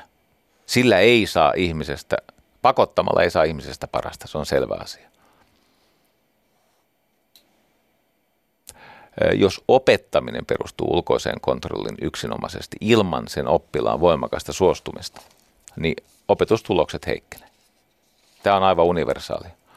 No sitten on toinen, ja tämä on tästä Karolina Jarengon ja Frank Martelan kirjasta Drive, on toinen äh, tota, ulkoisen motivaation muoto, ja se on tämmöinen sisäänotettu kontrolli sisäotettu kontrolli, joka tarkoittaa siis sitä, että luodaan tilanne, jossa se ihminen laskee sisäänsä tai hänet manipuloidaan tilaan, jossa hän toimii häpeästä käsin, itseruoskinnasta käsin, itsensä huonoksi tuntemisesta käsin, itsensä pakottamisesta käsin. Ja nämä on, nämä on olennaisia motiveja, koska meillä on tarve tulla rangaistuksi. Tämä Murray ei ollut väärässä.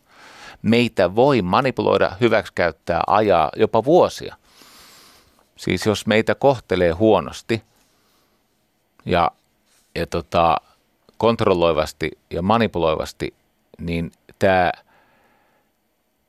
halu rangaista ja halu nöyryyttää itseään, kun on luotu tilanne, jossa itseä kohtaan tunnetaan kielteisiä tunteita. Tämä on siis to- totisinta totta.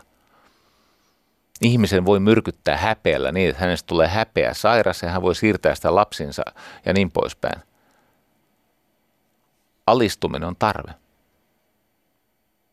Siis mieti niitä historiassa, niitä valtavan lahjakkaita, kyvykkäitä, nerokkaita tiedemiehiä ja ties vaikka mitä, jotka ovat etsine, etsiytyneet tilanteeseen, jossa he kertakaikkisesti luopuvat ihmisyydestään ja arvokkuudestaan vain saadakseen alistua. Niitä on muitakin kuin tämä Oshon leiri siellä, missä oli Oregonissa muistaakseni oli. Joo. Dostojevski sanoi hienosti, että ihminen jää mysteeriksi. Niin paljon kuin näitä tarve- ja motivaatiokarttoja on piirretty, niin kyllä se monta kertaa ne ikävimmät asiat on jätetty ulos. Ne naamioidaan sinne jonnekin.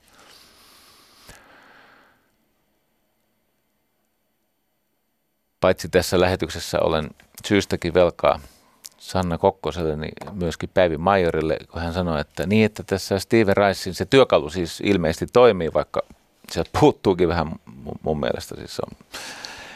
Ja mun on pakko sanoa tämmöinen juttu, että mikä teillä huumanisteilla oikein on? Nyt mä puhun Päivistä. Hän on fiksu tohtori eikä, ole, eikä ansaitse mitään moitetta nyt, eikä ehkä muutenkaan. Tekee hyvää työtä.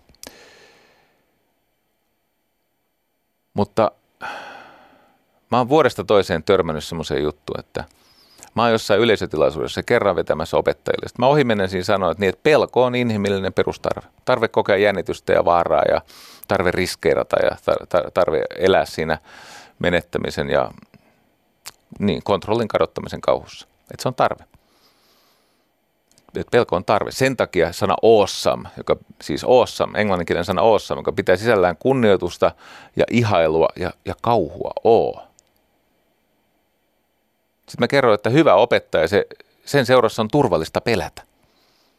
Et, et silloin niin kuin auktoriteetti kunnossa – ei oikealla opettajalla ole mitään pelkoa oma asemansa menettämisestä. Oikeasti.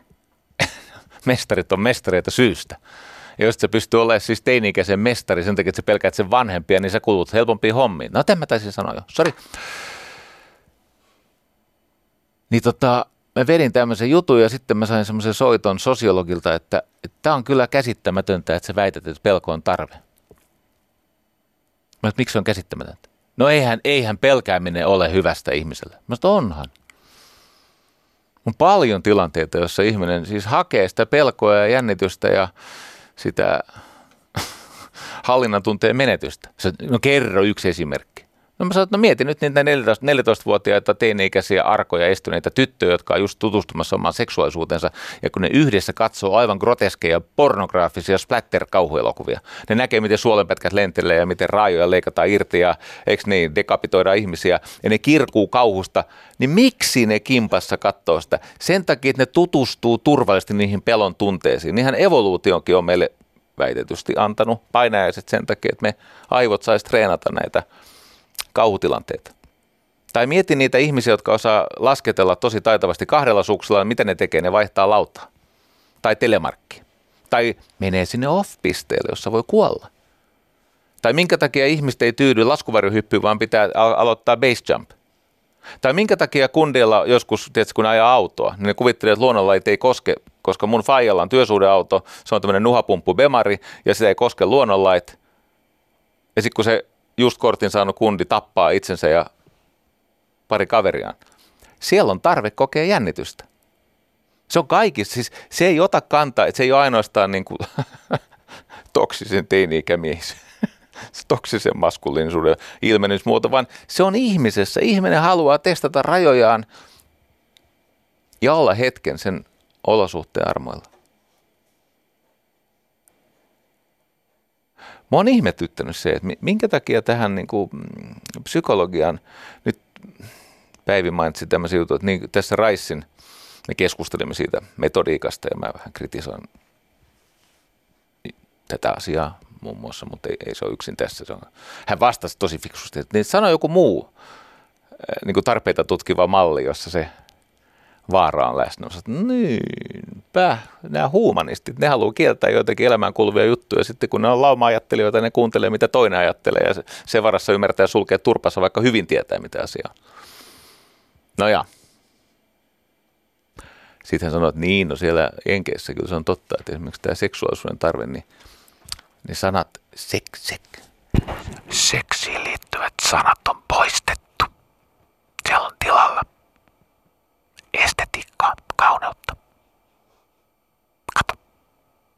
kulttuurille juttu, kun seksi on tuhmaa.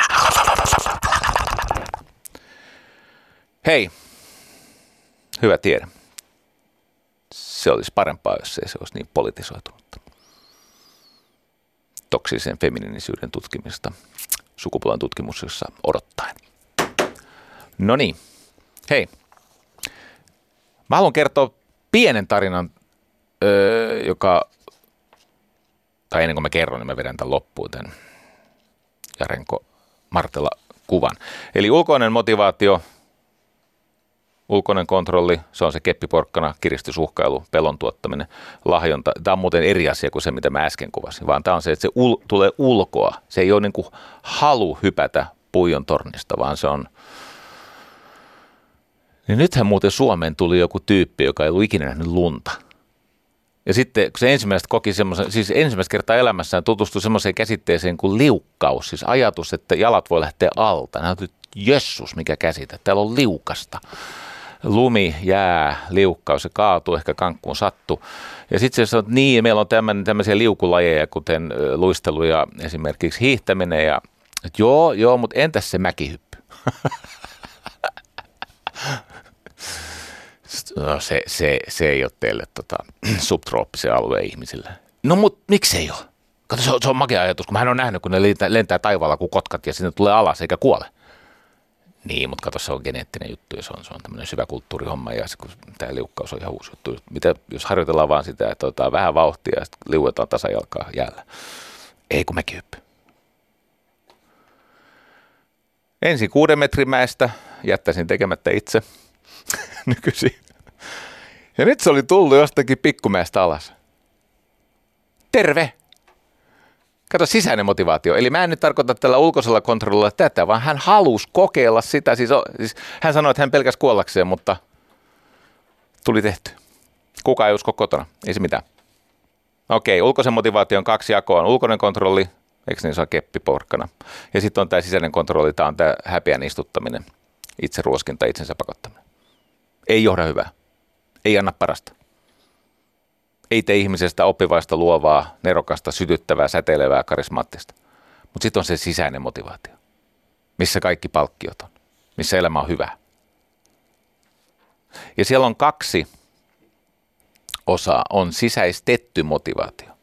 Eli se on se, minkä ihminen on järkeily itselleen, että tämä tekeminen on arvokasta, se on mun arvojen mukaista toimintaa, se liittyy mun tavoitteisiin – Eli ihminen ottaa jostain ulkoisesta päämäärästä itselleen sisäisen, eli sisäistetyn motivaatiotekijän.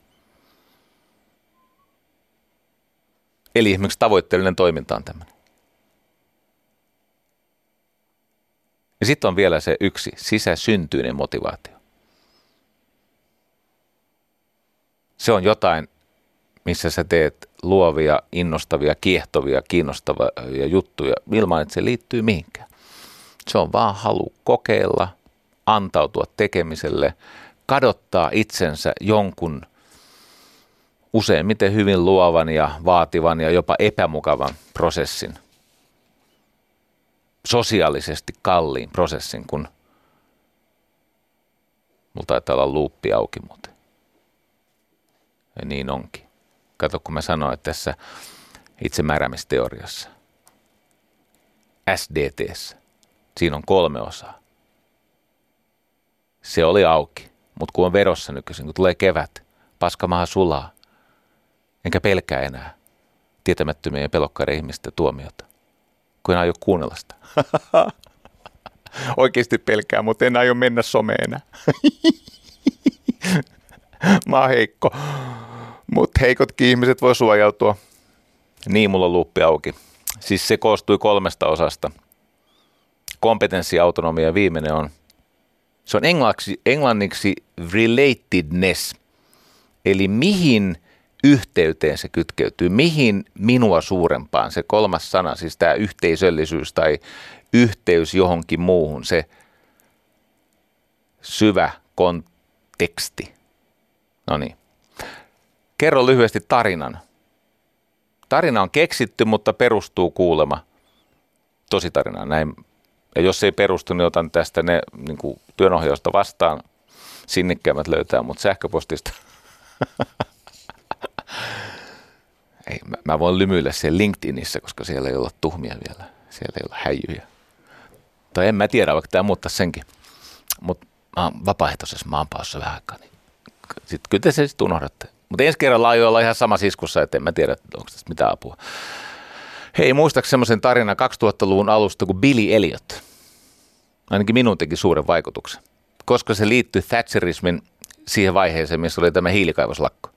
Hiilikaivostyöläisten suuri lakko, ja oli tämmöinen hiljattain leskeytynyt isä, Jackie.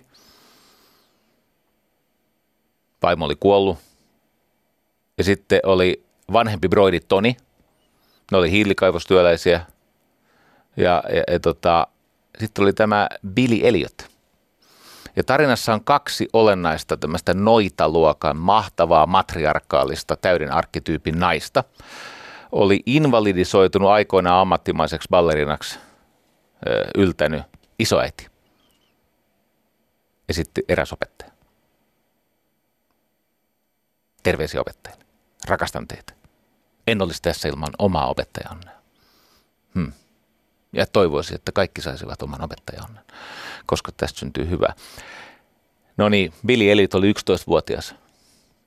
Ja isä ajatteli, että hän vie Billin, Jackie vei siis Billin tämmöiseen johonkin urheilukeskukseen, jotta se poika alkaisi nyrkkeellä. Billy inhos nyrkkeily, ei tykännyt nyrkkeilystä, ei yhtään. Ei ollut hänen juttuunsa, ei ollut, okei siinä oli tätä ulkoista motivaatiota, oli, oli sisäotettua kontrollia, että ei saa olla nynny eikä varsinkaan hentti, vaan, vaan, vaan pitää, pitää pitää nyrkkeilystä, kun ollaan kuitenkin siellä semmoisessa maailmassa. Mutta Billy ei tykännyt, mutta sitten hän näki siellä, kato siellä kuntosalissa väliaikaisesti järjestettiin myös ballettitunteja. Siinä oli joku remonttisyytä, mä en muista mikä se oli. Ei, hei, nyt mä muistin, se, ne kaivo, kaivostyöläiset, jotka on lakossa, niin, niin tota, siellä missä niitä balenttitunteja normaalisti vedettiin, siellä oli niiden soppakeittiö. Näin se meni. Sen soppakeittiötoiminnan takia ballettitunnit vedettiin nyrkkeilysalilla ja sitten Billy katsoi kateellisena, että ihanan näköistä raajojen ojentelua ja keskivartalon pitoa ja, ja ranskalaisia kummallisia sanoja. Ja hei, hän halunnut nyrkkeillä, hän halusi niin kuin hän halusi palettitanssijaksi. Sitten isänsä Jackin tietämättä Billy osallistuu balettitunneille. Ja totta kai tarinaan kuuluu se, että Jackie, nyt mä haluan uskotella itselleni, että on olemassa joku tositarina, johon tämä elokuva viittää, mutta en tiedä onko.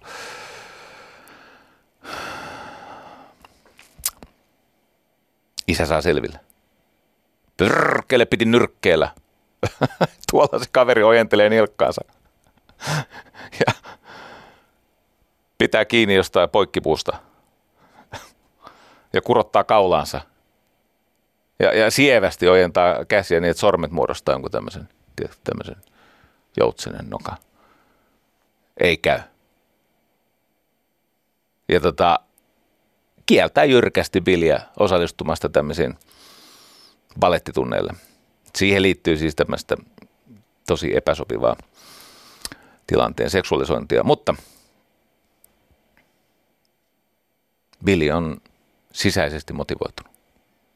Se ei ole ainoastaan hänelle sisäistetty motivaatio, jossa ihminen tavoittelee jotain arvokasta päämäärää ja sen takia ottaa sen sisäänsä, vaan se on sisäsyntyinen motivaatio. Se on jotain vielä syvempää. Se on jotain, mikä on hänelle pyhää, selittämätöntä, ihmeellistä, numeenista. Koska silloin toinen viisas oli se, Mä muuten muistin tämänkin väärin. Se isoäiti ei päässyt balleriinaksi, mutta hän halusi balleriinaksi. Hän oli invalidisoitunut, näin se meni. Mutta sitten on tämä opettaja, se Georgia. Se Georgia uskoo, että se Billy on lahjakas. Ja sen pitäisi päästä edes kokeilemaan, voisiko hän läpäistä London Royal Ballet Schoolin pääsykokeet. No sitten tähän liittyy se yhteiskunnallinen juttu, eli että – tämä isoveli Toni, se vangitaan tai hän, hän, hän on jossakin kahakassa. Hän on pidätetty poliisin, no hän on ollut varmaan lakkovartija. Ja sitten tälle Jackille sattuman kaupalta hän näkee sen Billin tanssivan.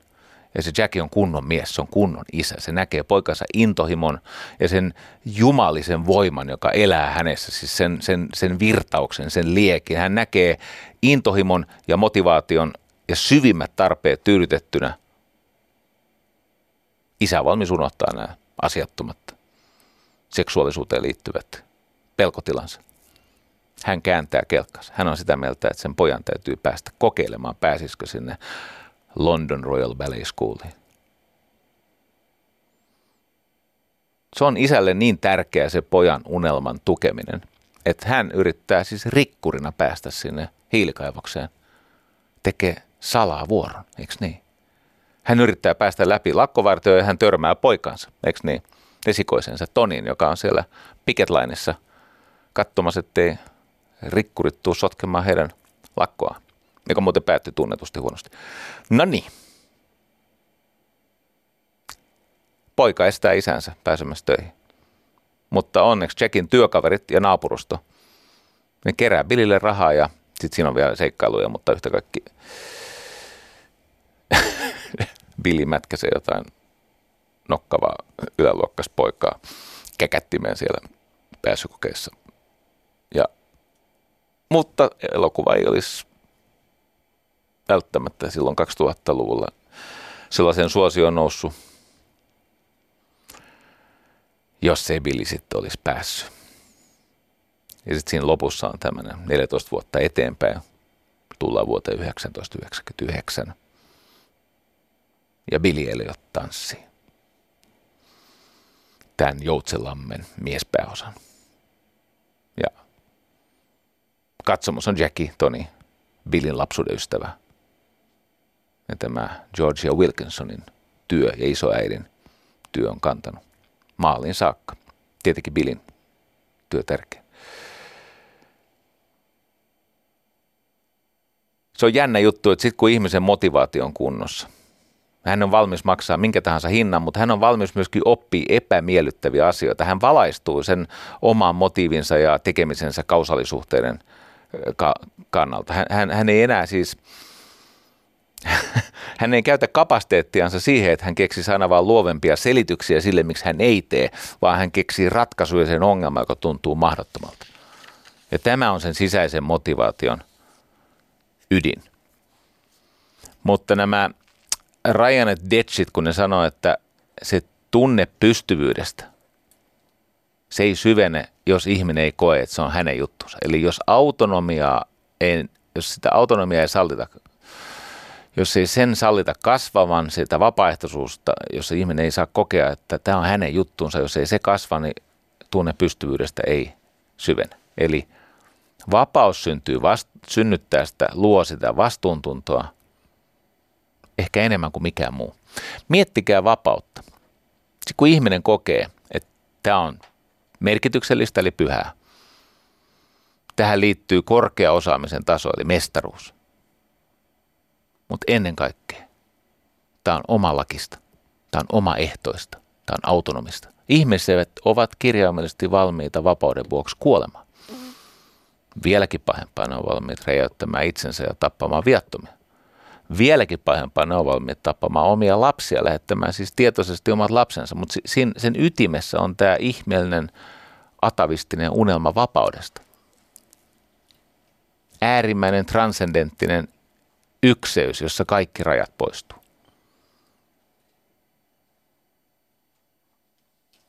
Tähän liittyy mielenkiintoinen asia. Tästä on kinattu semmoiset psykologit kuin Eisenberg ja Cameron –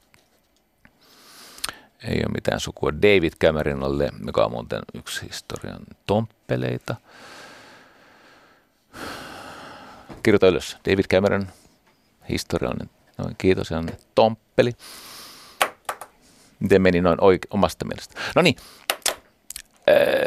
tota, tästä on tapeltu, että onko nämä ulkoiset palkkiot ja ulkoisen tuloksen ylikorostaminen, onko se niin kuin hyvä neutraali vai paha asia sisäisen motivaation suhteen. Mutta se on näin, että nämä Koestnerit ja Detchit ja Ryanit voitti tämän keissin. Mä oon ollut kova poika jakaa siitä hyvinvoinnista muillekin ja sitten mun työkaverit on aina muistan moneen moneen kertaan Minna Järvi ja Varajärvi sanoo mulle, että kuule Jari, että me emme ole täällä rahan vuoksi. Että älä puhu siitä niin paljon. Me, me kiitämme tästä, mutta älä puhu siitä niin paljon, että se häiritsee. Se on totta. Ulkoisten tuloksen ja palkkion ylikorostaminen, se syö sitä sisäistä motivaatiota. Edelleen. Me emme selviä ilman valmennusta. Me tarvitsemme opettajaa. Mutta tähän liittyy asioita. Jos se opettaja ei ole tavattoman innostunut, siis inspiroitunut, innoittunut sun ponnistelusta, sä menetät sitä sisäistä motivaatiota. Tämä on se ongelma, kun nämä pystyyn kuolleet tyypit, ne ei innostu niistä nuorista. Tietenkin nuoret, nehän on siis ynseen näköisiä, varsinkin nykyisin, kun se kypsyminen aikuiseksi viivästyy, eli ne on, kun ennen 25-vuotiaana oltiin jo aikuisten kirjoissa, niin nykyisin niillä on vielä tota, ilmeet ja asennot ja äh, niin, no, jäänyt se teini-ikä vähän päälle, mutta mitä väli silloin? Sun kuuluu rakastaa ja uskoa ja luottaa, että sä et jätä sitä heitteille.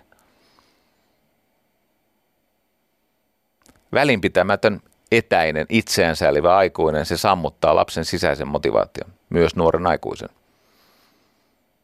Moonigan Resnick Anderson, mainio tutkimus.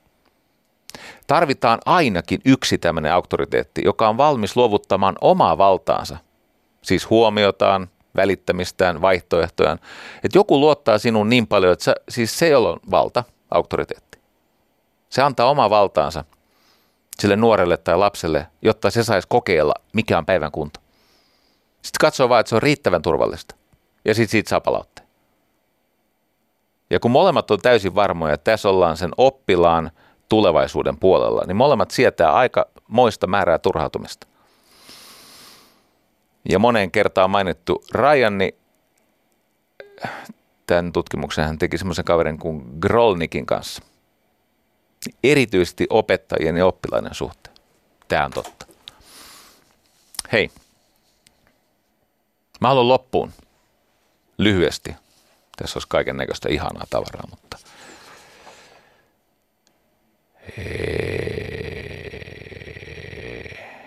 Oletko koskaan miettinyt, minkä takia lapsille on niin tärkeää, että heidän teoillaan todistaja, kun lapset sanoo, että isi, isi, isi, isi, kato mä teen kuperkikan, kato, kato, kato mä teen kärrynpyörän, kato mä seison käsilläni, kato mitä mä oon piirtänyt, tässä on Batman. Tota, miksi se on niin tärkeää? Koska se kolmas motivaatiotekijä, siis se tarve, että mulla on todistaja. Mä kuulun yhteen. Ja se tekee siitä kyvykkyydestä ja siitä autonomiasta niin tärkeä. No niin, hei, mulla on yksi juttu, sitten me ollaan valmiita sadan 66 ja puolen tunnin päästä jatkuvaan tarinaan. Siihen on siis tällä hetkellä reaaliaikaa 166,5 tuntia. Ja sitten kiinnostaa vähän vauhtia, mutta mä haluan vaikka olen tätä Raissia jo edesmennyttä Steven Raissia hieman moittinutkin, mutta hänellä kuitenkin on omasta mielestään ainoa siis tieteellinen viitekehys näihin tarpeisiin. Emme kommentoi tätä.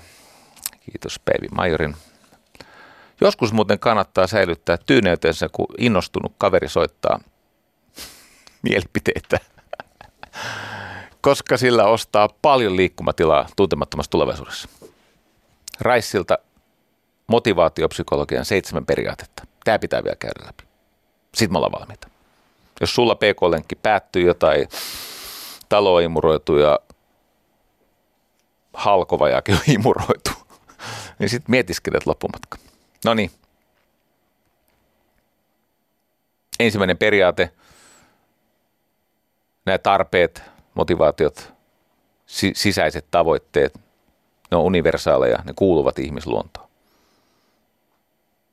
Meitä kaikkia selittää se, mikä on ihmisyydelle yhteistä. Kulttuurit ovat erilaisia, mutta ihmiset ovat keskenään hyvin samanlaisia. Se uteliaisuudesta syntyvä tarve ymmärtää, tai status, tai järjestyksen tarve, että maailmassa on tolkku. Se on tosi, tosi tärkeää. Suosittelen tutustumaan tähän Raisin kirjaan Sixteen Strivings for God – Eli miksi me tarvitsemme yliluonnollista selitystä omalle olemassaolollemme ja toiminnallamme. Se liittyy näihin universaalin tavoitteisiin. Kaksi. Sisäisen motivaation periaate. Raisin mukaan meillä on kaikilla samat motivaatiot, mutta niiden suhteet keskenään vaihtelee suuresti. Eli ne perustarpeet, mitä me haluamme, se on universaali ominaisuus, mutta miten paljon me haluamme ja miten me sitä toteutamme, se taas vaihtelee. Se on syvästi yksilöllinen ominaisuus ihmisen motivaatiossa. Ja tämän täytyy ymmärtää, että se, mikä on mulle tärkeää, on varmasti myös sulle tärkeää, mutta sulle niin vähän tärkeää, että se ei ilmene sun arkitajunnassa ja toiminnassa lainkaan. Mulle niin tärkeää, että mä en juuri muuta tuu miettineeksikään. Eli vaikka me haluamme samoja asioita, niin se tärkeysjärjestys saa meidät toimimaan eri tavalla ja tulkitsemaan asioita, siis ymmärtämään asioita eri tavalla. Ja sen takia se itsetutkimus, olkoon nyt vaikka sitten tämän Rice Motivation Profile mukaan tai mikä muu se työkalu onkaan. Ja sitten, mitä tulee lähi, lähisuhteisiin tai parisuhteeseen, niin olennaista on yhteensopivuus. Ihmiset ovat luonnostaan hyvin motivoituneita tyydyttämään näitä perustarpeitaan sellaisissa ihmissuhteissa, jossa nämä perustarpeet ilmenee aika samalla tavalla. Erilaisuudet eivät yhdistä, vaan erottavat. Samankaltaisuudet yhdistävät. Eli jos ne profiilit, ihmisten ne motivaatioprofiilit on keskenään erilaisia ja siitä seuraa, että arvot on vastakkaisia tai hyvin voimakkaasti konfliktoivia, niin siitä totta kai syntyy aina toistuvia riitoja. No sitten vastaavasti. Numero neljä. Vahvojen perustarpeiden periaate. Tarkoittaa siis sitä, että jotkut näistä meidän perustarpeista on dominoivia. Tietenkin tästä kaikesta puhuessa tuntuu vähän hassulta, kun mä oon opettanut sitä mun omaa mallia, joka ei ole siis täysin mun oma, mutta mä oon varmaan sen käytössä sen verran pitkälle eksynyt jo, että kyllä sitä voi omaksi kutsua, niin se on hyvä. Se selittää, ennustaa ja ohjaa sitä, mitä tapahtuu seuraavaksi. Mutta yhtä kaikki, vahvojen perustarpeiden periaate numero neljä. Eli jos ihminen, jonka perustarve liittyy vaikka, että hänellä on hyvä ruokahalu, niin sehän syö mitä tahansa ja paljon. Tai ihminen, joka on hyvin romanttinen, niin se on kiinnostunut monista kumppaneista. Eli meillä on näitä dominovia tarpeita. Ja siitä me tulemme hyvin mielenkiintoiseen numeroon viisi. Katsos se on nimeltään neuvonnan tai, vai, neuvonnan tai valmennuksen periaate.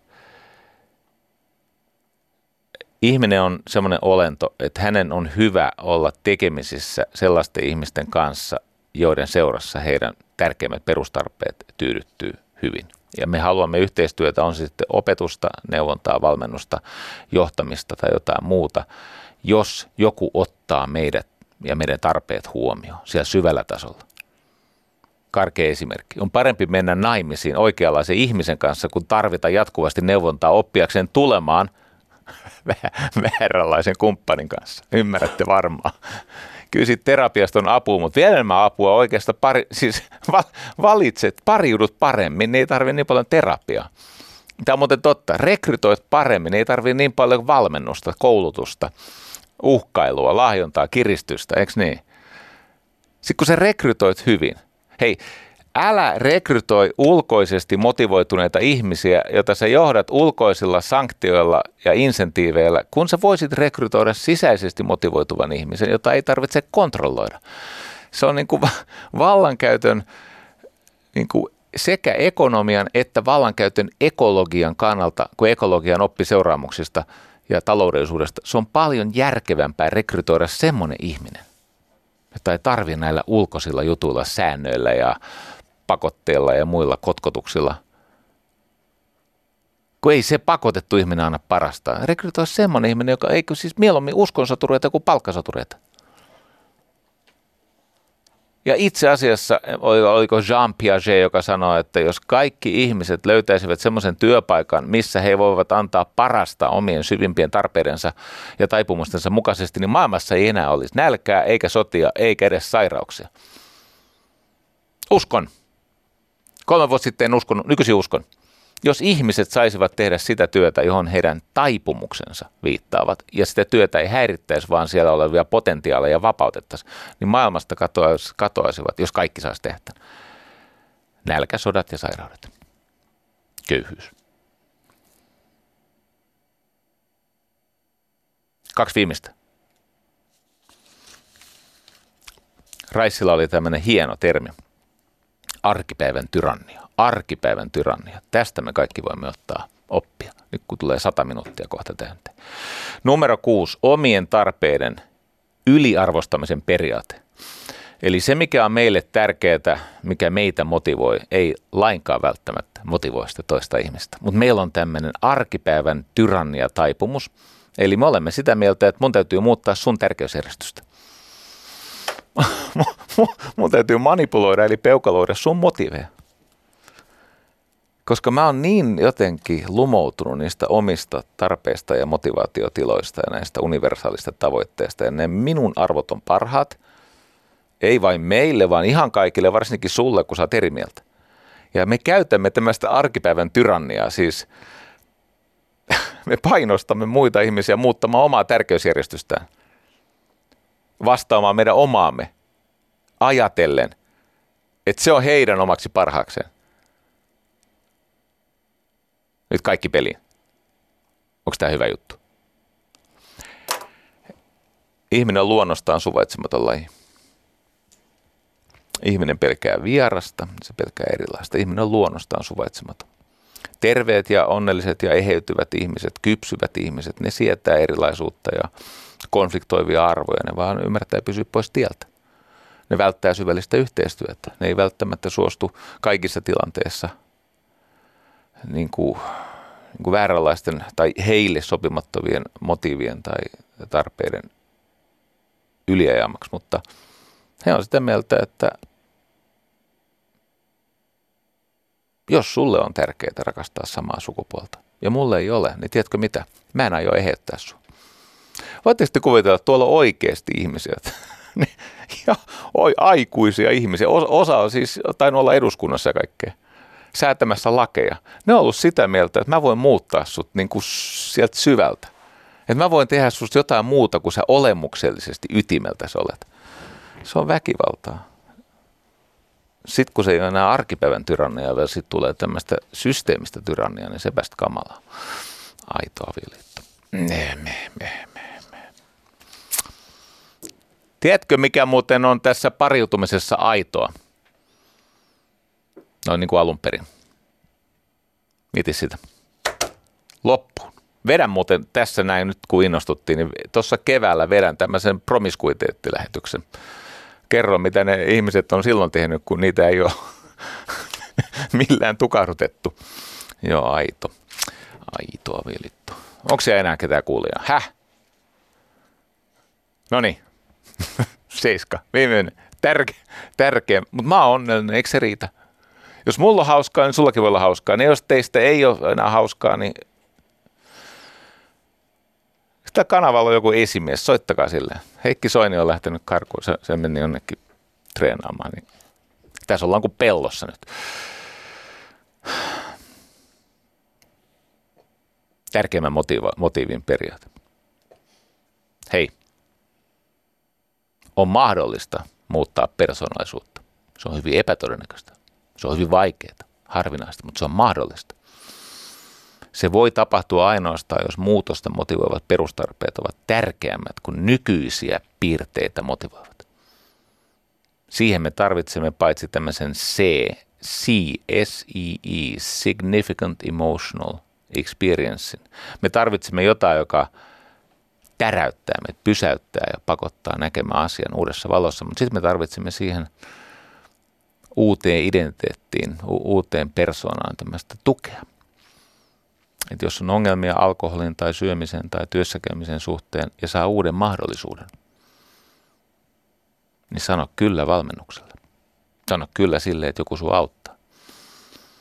Tällaisia niin tärkeitä motiiveja, että ne syrjäyttää ne edelliset motiivit valtaistumeltaan. Niitä on vähän, mutta joskus ihminen mieluummin, se oppii rakastamaan, sen mieluummin lopettaa dokaamisen. kun kuolee siihen. Hän oppii rakastamaan elämää.